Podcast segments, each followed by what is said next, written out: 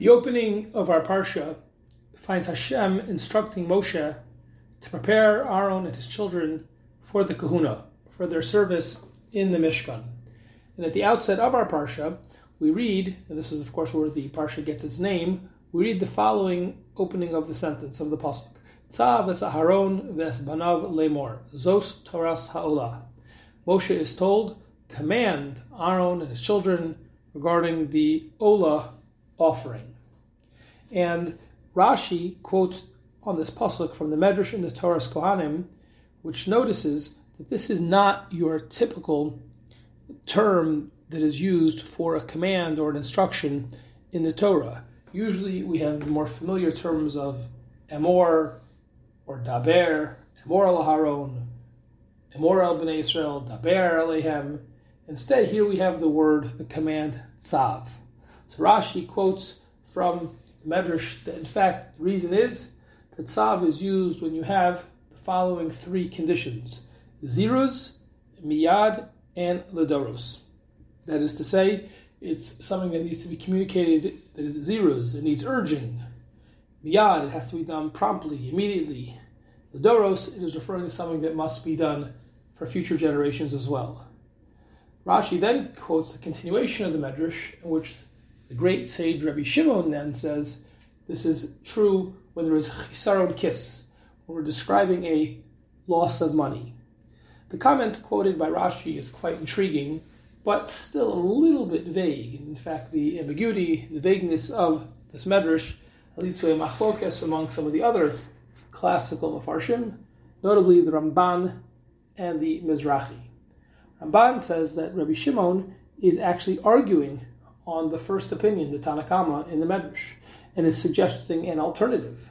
The first opinion says you only use the word tzav if whatever is coming after it fits all three requirements. It is something that is urgent, has to be done immediately, and will serve for continuity for future generations.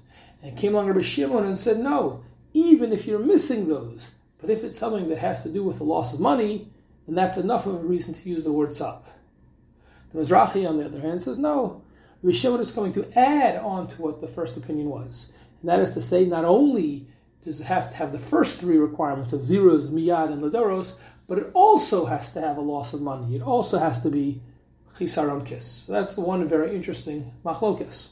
If we think about it, we can apply this to the context of our parsha, where Moshe is preparing Aaron and his children to serve in the kahuna. And according to that first opinion, that is the ziruz, miyad, and the doros, we can really understand what's happening here very beautifully. Hashem is telling Moshe to prepare Aaron and emphasizing to Moshe not to hesitate, to realize the significance of this event for Aaron and the Jewish people, and the fact that this is going to be something that's not only temporary or just for the moment, but in fact, Aaron and his children will serve for the Mishkan, and the Beis Mikdash, and for all generations. However, it's not clear how Rabbi Shimon's opinion would relate to the story at hand. Whether Rabbi Shimon is arguing on the first opinion or adding to the first opinion, in what way is there chisaron kiss? Is there a financial loss here? On the contrary, don't the Kohanim benefit and get all sorts of presents, matnos kahuna? They make money from their service in the Beis Hamikdash. They get the gifts of being a Kohen, the privileges of being a Kohen. So the Ramban actually says, you're right, Einachinami. Rabbi Shimon's opinion is not shayach here at all. However, the Ramban then continues and says, well, maybe he is relevant and suggests that there's a loss when the Kohanim offer their own karbonos, because then they're offering, so to speak, from their own money. Obviously, they're not benefiting in that situation. Chizkuni, however, says it's not just the rare situation of offering their own korban. Anytime the Kohanim offer korban, the entire korban service, the Avodas HaKarbanos, the sacrificial service, requires the Kohanim who are now being inaugurated to act with such great meticulous care, because if they mess up in any way at any point, then the korban becomes disqualified, needs to be replaced, and it will cause financial harm unnecessarily to the owners. And therefore, that is the tzav and the ziruz, because there's real potential of chisaron kis. Another intriguing idea to consider is perhaps chisaron kis here from Rabbi Shimon's perspective is not for Aaron and his children, but for Moshe. Until this time, Moshe had served as kind of the Kohen Gadol. Now Moshe is giving that up to his brother and Aaron's descendants for the rest of Jewish time, for Jewish history. So perhaps the illusion, perhaps one could argue, is for Moshe's loss. It's a chisaron kis for Moshe, a loss, a loss of position stature, that he is no longer the korban. And perhaps Hashem is telling him, despite that fact, this is for the greater good, this is my will, and therefore, without any hesitation, with alacrity, with great urgency, with meticulousness, appoint and inaugurate and help Aaron begin his service. So we see here this seemingly innocent and easily overlooked word choice, tzav as opposed to emor or daber, leads a number of mafarshim, Ramban, Mizrahi, Chizkuni, and others to try to understand why this word is used and how it relates to the situation at hand. This is a good example of how mafarshim, especially the Rishonim, the classical mafarshim, took great care in reading every single pasuk and every single word, notice nuances and slight changes in words and, that are used in the Torah, and they elucidate that, which great gives and provides great insight into the Torah text.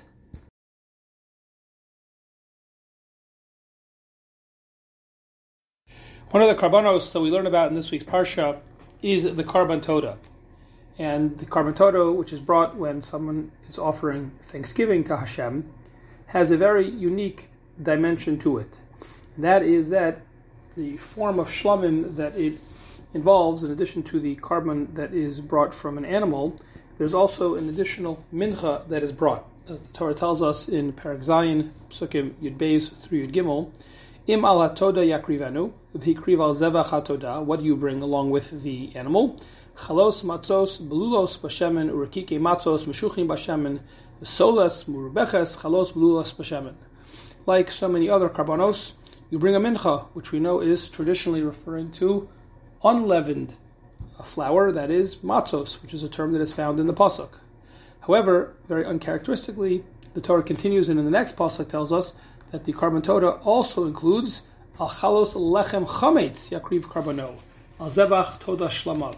In addition to the matzah flour which we bring, which is very not surprising and very typical, the korban toda is unique because in addition you also bring chametz. Fascinating, fascinating phenomenon why is it that of all the karbanos, korban toda also has chametz? And why is there the combination of matzah and chametz, something which is typically so uh, contradictory one to the other, such an anathema to have them both in the same breath, let alone the same sentence in the same mitzvah. And yet, this is exactly what the Torah is commanding us to do every time a person brings a korban toda. So, Rav Zevin, in his beautiful sefer, the Torah Ula Moadim, explains as follows we know that a korban toda is brought after a person is saved from a very difficult situation. Therefore, the person is giving thanks to Hashem.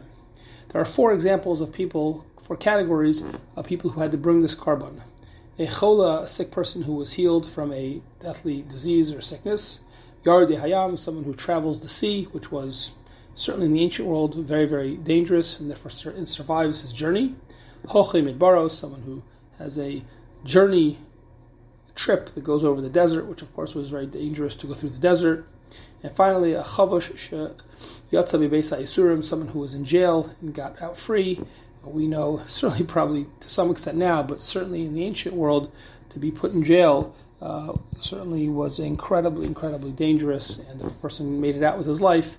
So that was the fourth person, the fourth category of person who has to bring the korban toda of Thanksgiving. What we see from this fascinating din is that a person does not bring a korban toda just after something good, stam, happens to him as a word. Just because we have, have something good, lots of good things happen in our life. You got a new job, you win the lottery, uh, you know, something like that. Bring a korban toda. That's not the halacha. That's not the case. When do we bring a korban toda? Only if you have two components. First, there was a tzara, and then there was a Yeshua. You were in crisis. You had a situation that was difficult and then you had a salvation. But not just because something good happened to you, but because there was both components. First the tzara, crisis, then Yeshua, then the salvation which you are thankful for.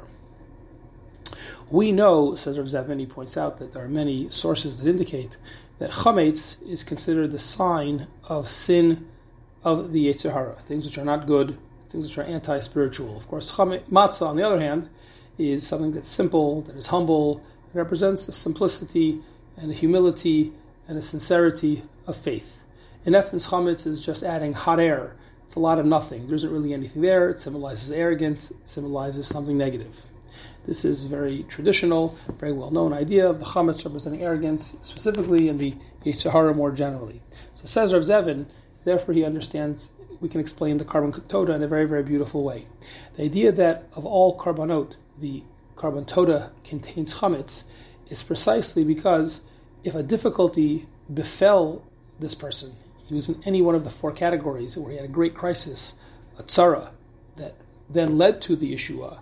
But if you were, if a person was in a great crisis, if a person was faced with a mortal danger, and then ultimately saved, you bring the korban toda from chametz because you're recognizing that it was chametz, the arrogance, the lada harer, in essence the Yetzer Hara, the sinful part of our life that brought about that negative thing we include chametz in the korban toda as an acknowledgement that the crisis from which we are saved and we are thankful for that salvation, it had to have been brought about by some, in some degree by our own shortcomings, and that is symbolized by the chametz.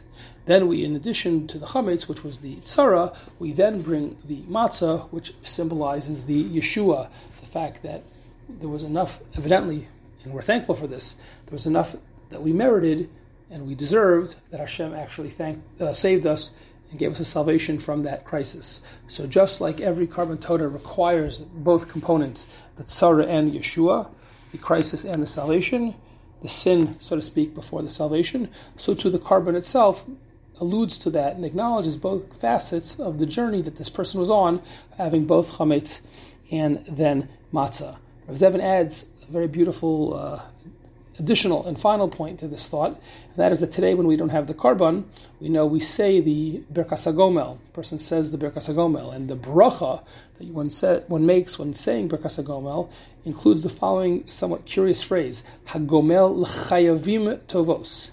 What does that mean? I thank Hashem for, you know, redeeming and rescuing somebody who was chayavim tovos in what sense chayvim tovos? What are we talking about?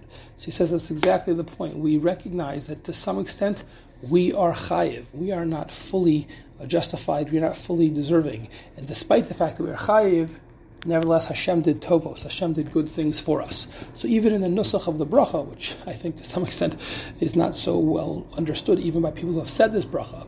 So if nothing else, this is worth uh, considering uh, just the nusach that we're saying. We should understand the words that we're saying. Hagomel chayvim tavos. Somebody, Hashem, we thank you for acknowledging, for recognizing, and for saving ultimately someone who was chayavim, who was deserving of whatever happened to him. And nevertheless, Hashem, you did tovos, you did good for us, you gave us salvation, you saved us, and therefore we say thank you. So that's the idea of the chametz and the matzah. It acknowledges the tzara, which came apart from our sin, and then of course it acknowledges and thanks Hashem for the Yeshua, which we're so grateful for.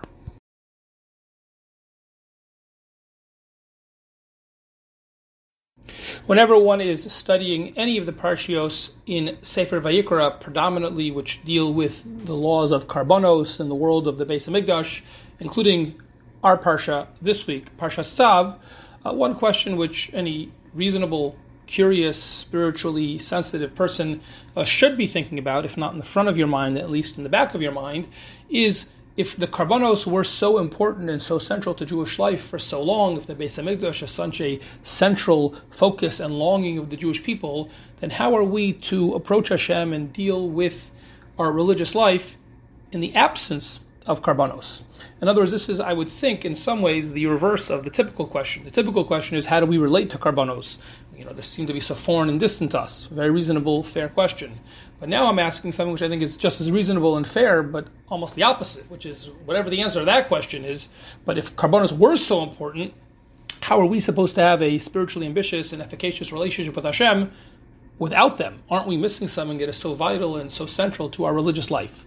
So this is clearly a question, certainly this question in particular, one that bothered Chazal. And again, you have to realize that Chazal, as many of you know, were those living in the immediate aftermath, the destruction of the second Beis Hamikdash and the immediate aftermath of the second Beis Hamikdash.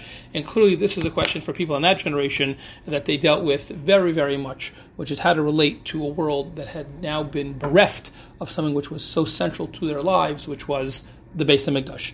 And interestingly, both in midrashim located on our parsha, as well as in other random comments and statements in Chazal which adduce psukim from our parsha, uh, a number of answers are given by the Chazal that attempt to either explicitly ask and answer this question, or at least implicitly are bothered by it, and are all offering various substitutes, things which they could do then and we can still do now, uh, even without a Beis Hamikdash, which according to Chazal have some, if not all, of the same benefits that the Karbonos used to have. So, for example, an incredibly powerful and important medrash here on our Parsha, Vayikra Rabbah, Parsha Zayin, Siman Gimel, the medrash itself explicitly asks the question and says, Shalo Yihu Yisrael Omrim L'Sha'avar Hayinu Makrivin Karbonos Behen. Akshav Shein Mahu Bem. Says the Medrash, putting in the words uh, in the mouth of uh, the Jewish people, they might be wondering, well, we used to have a Beis Hamikdash, and we used to have Karbonos, and we used to learn about them. Now we have no more Beis Hamikdash. What should we do? Do we have any connection to them? Can we relate to them in any way? And the Medrash puts into the mouth of Hakadosh Baruch Hu, who answers, "Hov atem askim ani alechem ki'ilu atem makrivin oso." Says the Medrash, if you study Torah generally, and specifically study the Torah of the Karbanos, says Hashem, I view that as if you brought the actual Karbanos. A little bit later on in the same Medrash, it says, Hov atem askim b'mishnah, kilu atem makrivin karban. Again, Mishnah generally, and specifically the Mishnayos that relate to the Karbanos. If you study those laws, if you study them in the Torah, in the Torah Sheba'al Peh, the Tarsha Hashem says, I view it as if you brought the korban. Or in another line right after that, somewhat similar line, if you study ki'ilu atem bonino, so I view it as if you built the Beis Hamikdash. And in fact, this medrash ends off by adding one final point, which is that there used to be a very prevalent minhag. I think it still exists in some parts of the community, but not as common as it used to be. But there used to be an, um, a very prevalent, if not universal, minhag that when children would first start learning Torah, the first thing they would learn is Sefer Vayikra. And the medrash is curious about that choice. After all, why wouldn't you start at the start, at the beginning? Why not start at Bereshis? And the Medrash answers that there's a innate connection between children and karbonos. The karbonos are about the world of tahara, of becoming pure and close to Hashem, and children who are free of sin are spiritually pure. And therefore says the Medrash, Hatinokos tahorin v'hakarbanos tahorin yavo tahorin v'isasku b'tahorim.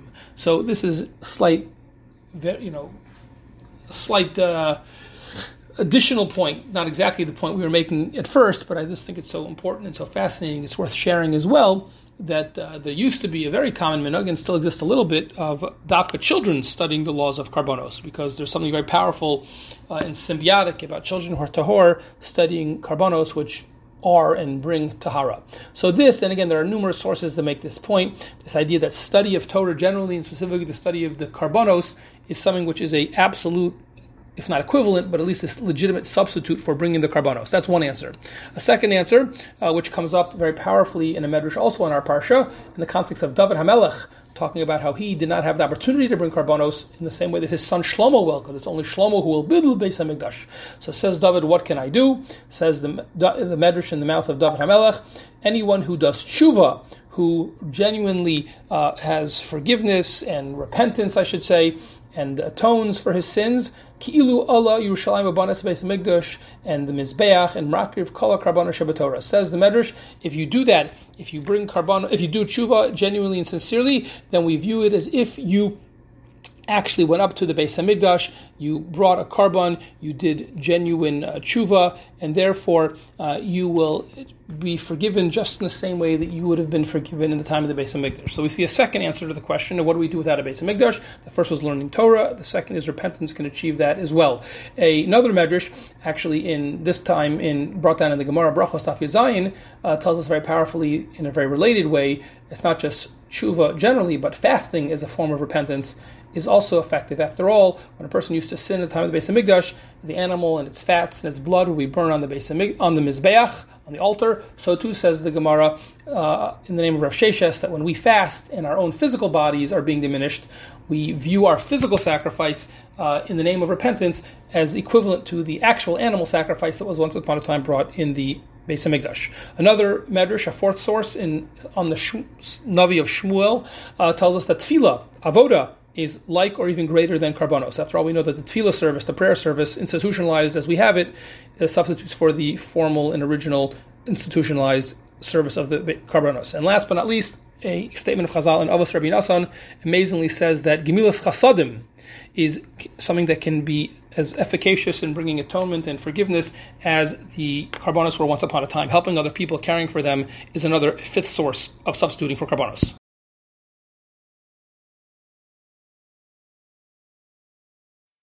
We've mentioned previously the well-known comment of Chazal quoted by Rashi right in the outset of our parsha that the choice of the word tzav, that the pasuk and the parsha begin with uh, Moshe saying tzav, command, using that as the term uh, to communicate to Aaron as opposed to the more typical daber or emor.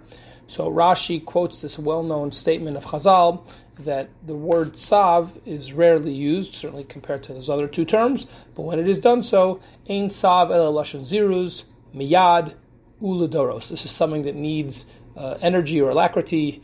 It is immediate, and it is also for all generations. And then there is a second opinion in the Medrash, Rabbi Shimon, who says this is especially true uh, if there is chisaron kiss, if there is something in this given mitzvah where the person is going to lose money. I wanted to focus specifically uh, on the third of the criteria that is mentioned.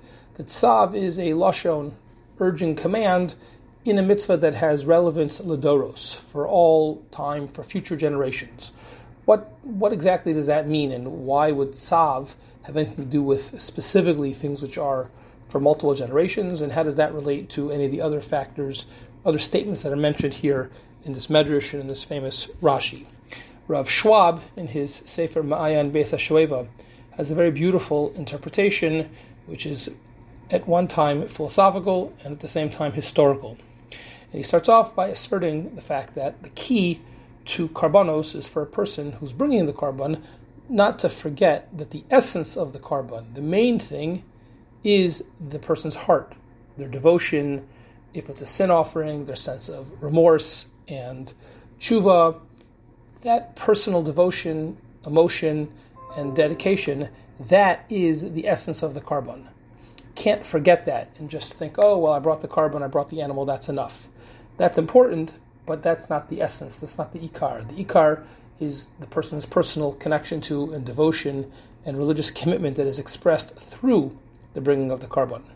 Now, this is not always uh, remembered, and it's easier said than done. You know, Schwab actually gives two examples.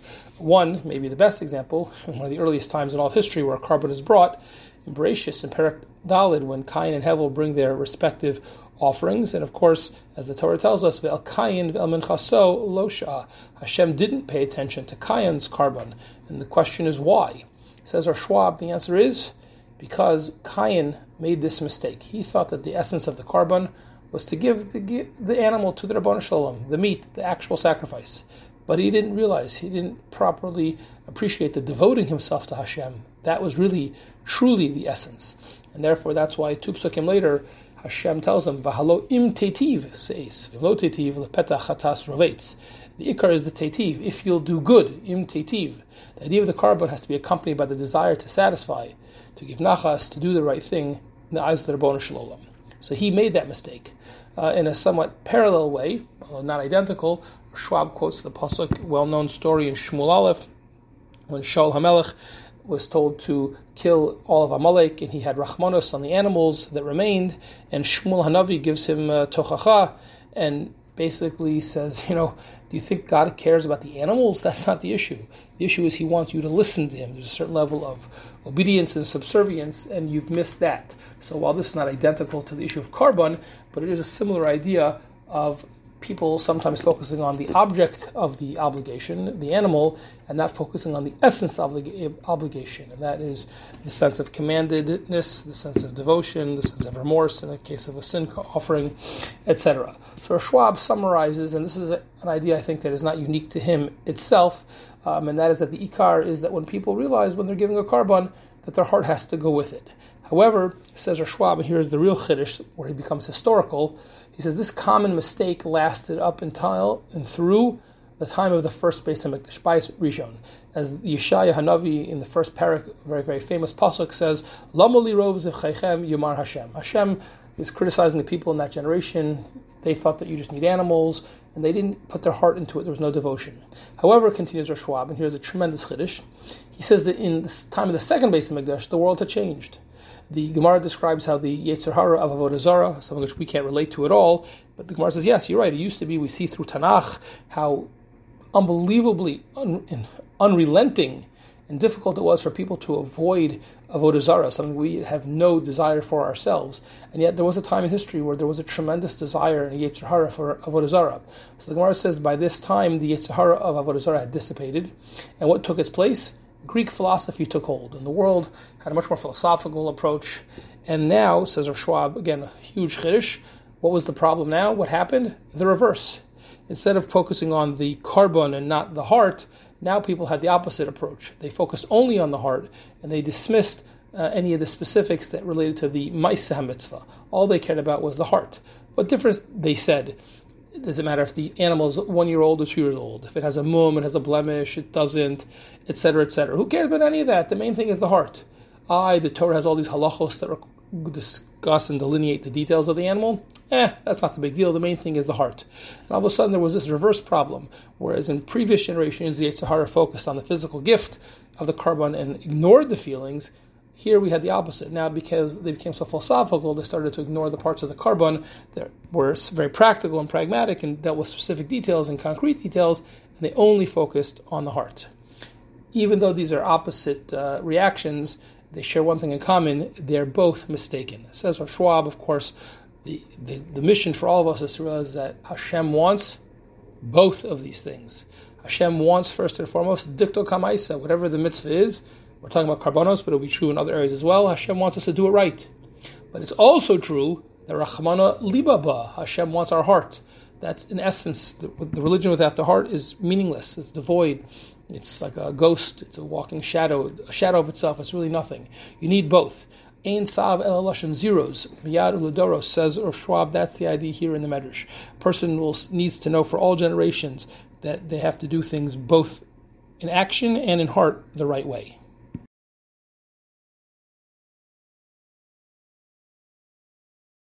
This year we have the convergence of Erev Pesach falling out on Shabbos. This is a relatively rare phenomenon and it is quite complex halachically. It impacts many areas of halacha, but most prominently and most relevantly for the average person is it impacts what we can use for our Shabbos meals. We know that every Shabbos we have uh, three meals, shalosh sudos, which are obligatory or at least ideally in the third case of the third meal going to consist of bread or challah, hamotzi. What are we going to do for hamotzi with the three Shabbos meals this coming Shabbos? On the one hand, chametz is a real issue. First of all, from a strictly halachic perspective, at the fourth hour on Erev Pesach, chametz becomes prohibited. So by that time on Shabbos morning this week, year, we will not be able to have chametz. So yes, it's true. You could have chametz, regular challah for your Friday night meal. You could have an early lunch, uh, Shabbos morning, and have chametz. But it would be a problem of having shalashudis in the afternoon, when by then for sure chametz is prohibited. Moreover, there is the practical and pragmatic concern that some people, for understandable reasons, might not want to have chametz anywhere in their house on an Erev Pesach, which is Shabbos, because they're nervous about crumbs and other such things. How are they going to make sure that the house doesn't get all chametzdik? Plus, how are they going to uh, remove and disperse and destroy any leftover chametz at the time of biur. If you have any chametz kalim, how would you clean those on, on Shabbos? So there are a lot, a lot of practical issues about having chametz around, as well as the strictly halachic issue that by the fourth hour on Shabbos morning you can't have chametz around halachically. What about matzah? So matzah, according to the Talmud Yerushalmi in Masech Pesachim in the tenth parak, is prohibited midrabanan. There's a rabbinic prohibition of eating eating matzah on erev Pesach. The question is, when does that prohibition begin? The Rama rules that, with the view in the Rishonim, that the prohibition does not begin until the morning on erev Pesach, dawn this year on Shabbos. So, if we accept the Rama, so then at least for the Friday night meal, you would be able to have regular chal and chametz. However, uh, Rav Moshe Feinstein actually has a chiddush in one of his chuvas, and others accept this as well, that he thinks that even Friday night, even Erev Pesach at night, one cannot have matzah. So if you accept the straight and plain real reading and ruling of the Ramah, chametz could help you. It seems like for excuse me, matzah. Matzah could help you for the Friday night meal. If you accept Rav Moshe and others, then you can't use matzah for any of the three meals. So we have both halachic and practical problems, both with chametz and with, with matzah. The question is, where does that leave us for the shalosh sudos this Shabbos?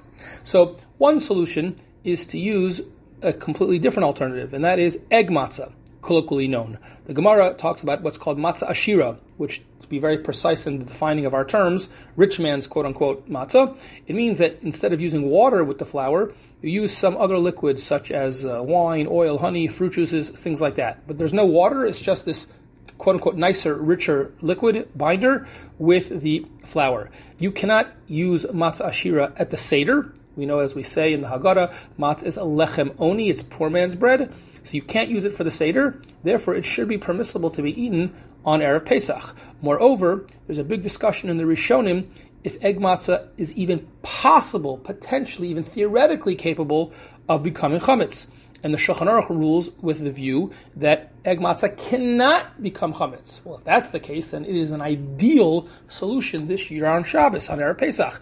On the one hand, it's not really matzah; it can't be used at a seder. On the other hand, it's not chametz and therefore it would seem to thread the needle and be an ideal solution. And in fact, as we shall see, many do advocate using egg matzah.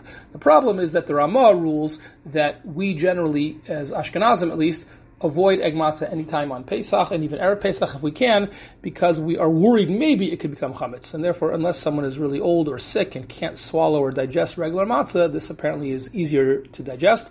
It's softer. But for most people, we actually don't use egg matzah. The question is, what about on Erev Pesach? So, in a very surprising ruling, the Ramah rules that the minhag of Ashkenazim is not to use egg matzah anytime on Erev Pesach. If you accept this ruling of the Ramah, egg matzah is out. If you're a Sephardi and you follow Shulchan Aruch, egg matzah is back in.